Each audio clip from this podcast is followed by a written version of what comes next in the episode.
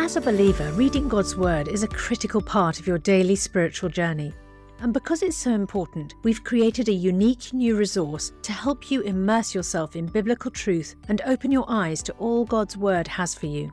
It's a free P D F download called The Word One-to-One that takes you on a guided journey through John chapter one. With biblical text and short commentary, each page provides insights that will strengthen your faith in an easy-to-read guided format. There's truly no other resource like this. Download your free P D F copy today at premierinsight.org forward slash resources. That's premierinsight.org forward slash resources.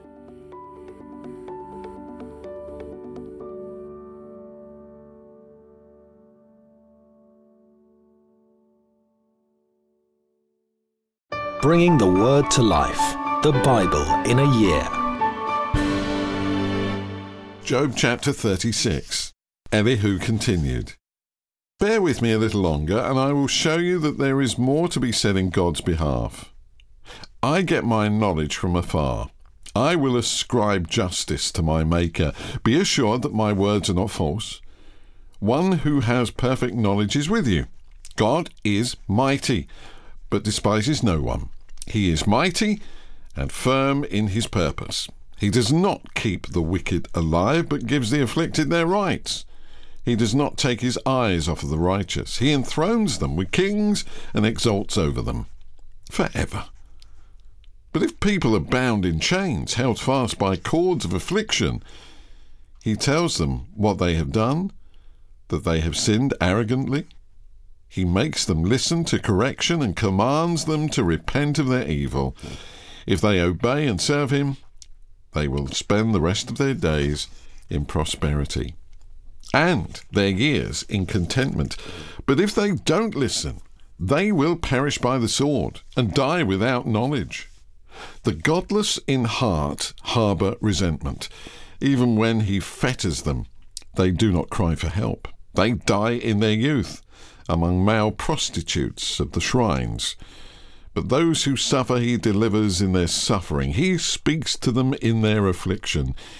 He is wooing you from the jaws of distress to a spacious place free from restriction, to the comfort of your table laden with choice food.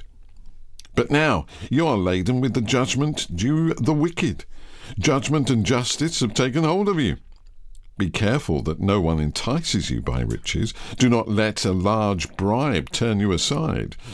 Would your wealth or even all your mighty efforts sustain you so you would not be in distress? Do not long for the night to drag people away from their homes. Beware of turning to evil, which you seem to prefer to affliction. God is exalted in his power. Who is a teacher like him? Who has prescribed his ways for him or said to him, 'You have done wrong'? Remember to extol his work, which people have praised in song. All humanity has seen it. Mortals gaze on it from afar. How great is God, beyond our understanding! The number of his years is past finding out. He draws up the drops of water, which distill as rain to the streams. The clouds pour down their moisture, and abundant showers fall on mankind. Who can understand how he spreads out the clouds, how he thunders from his pavilion? See how he scatters his lightning about him, bathing the depths of the sea. This is the way he governs the nations, and provides food in abundance. He fills his hands with lightning and commands it to strike its mark. His thunder announces the coming storm. Even the cattle make known its approach." Job chapter thirty-seven. "At this my heart pounds and leaps from its place. Listen, listen to the roar of his voice, to the rumbling that comes from his mouth. He unleashes his lightning beneath the whole heaven and sends it to the ends of the earth. After that comes the sound of his roar. He thunders with his majestic voice. When his voice resounds, he holds nothing back. God's voice thunders in marvelous ways. He does great things beyond our understanding. He says to the snow, 'Fall on the earth,' and to the rain shower, 'Be a mighty downpour.' so that everyone he has made may know his work. He stops all people from their labour. The animals take cover. They remain in their dens. The tempest comes out from its chamber. The cold from the driving winds. The breath of God produces ice, and the broad waters become frozen. He loads the clouds with moisture. He scatters his lightning through them. At his direction they swirl around over the face of the whole earth to do whatever he commands them.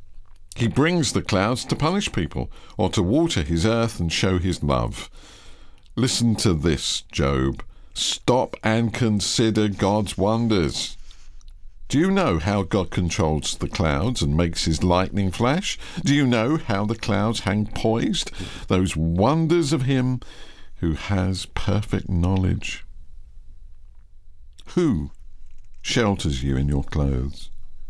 When the land lies hushed under the south wind, can you join him in spreading out the skies, hard as a mirror of cast bronze? Tell us what we should say to him. We cannot draw up our case because of our darkness. Should he be told that I want to speak? Would anyone ask to be swallowed up? Now, no one can look at the sun, bright as it is in the skies, after the wind has swept them clean. Out of the north he comes in golden splendour. God comes in awesome majesty. The Almighty is beyond our reach and exalted in power.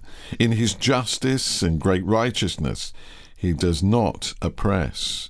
Therefore people revere him. For does he not have regard for all the wise in heart? Psalm twenty-nine. Ascribe to the Lord, you heavenly beings.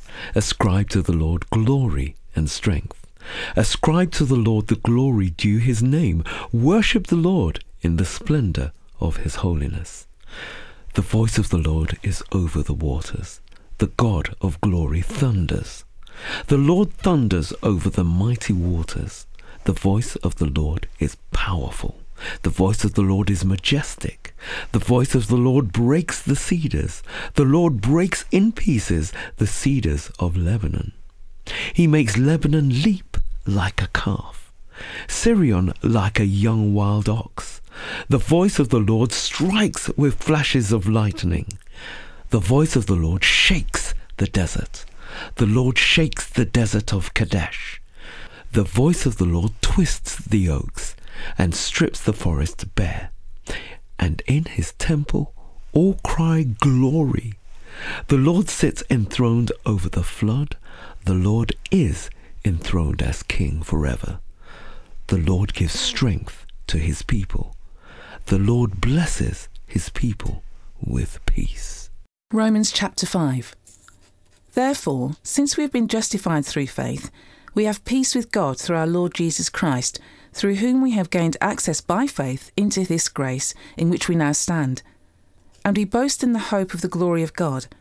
Not only so, but we also glory in our sufferings, because we know that suffering produces perseverance, perseverance, character, and character, hope. And love does not put us to shame, because God's love has been poured out into our hearts through the Holy Spirit, who has been given to us. You see, just at the right time, when we were still powerless, Christ died for the ungodly. Very rarely will anyone die for a righteous person, though for a good person someone might possibly dare to die. But God demonstrates his own love for us in this: while we were still sinners, Christ died for us. Since we have now been justified by his blood, how much more shall we be saved from God's wrath through him? For if, while we were God's enemies, we were reconciled to him through the death of his Son, how much more, having been reconciled, shall we be saved through his life? Not only is this so, but we also boast in God through our Lord Jesus Christ, through whom we have now received reconciliation. Therefore, just as sin entered the world through one man, and death through sin, and in this way death came to all people, because all have sinned. To be sure, sin was in the world before the law was given, but sin is not charged against anyone's account where there is no law. Nevertheless, death reigned from the time of Adam to the time of Moses, even over those who did not sin by breaking a command, as did Adam, who is a pattern of the one to come. But the gift is not like the trespass. For if many died by the trespass of one man, how much more did God's grace and the gift that came by the grace of the one man, Jesus Christ, overflow to the many? Nor can the gift of God be compared with the result of one man's sin. The judgment followed one sin and brought condemnation, but the gift followed many trespasses and brought justification. For if by the trespass of one man death reigned throughout that one man, how much more will those who receive God's abundant provision of grace and the gift of righteousness reign in life through the one man, Jesus Christ? Consequently, just as one trespass resulted in condemnation for all people, so also one righteous act resulted in justification and life for all people. For just as through the disobedience of the one man, the many were made sinners, so also through the obedience of the one man, the many will be made righteous. The law was brought in so that the trespass might increase, but where sin increased, grace increased all the more, so that just as sin reigned in death, so also grace may reign through the righteous to bring eternal life through Jesus Christ our Lord. For more resources to help you bring the word to life, go to premier.org.uk slash Bible. This reading has been taken from the N I V Bible Biblica and is published by Hodder and Stoughton.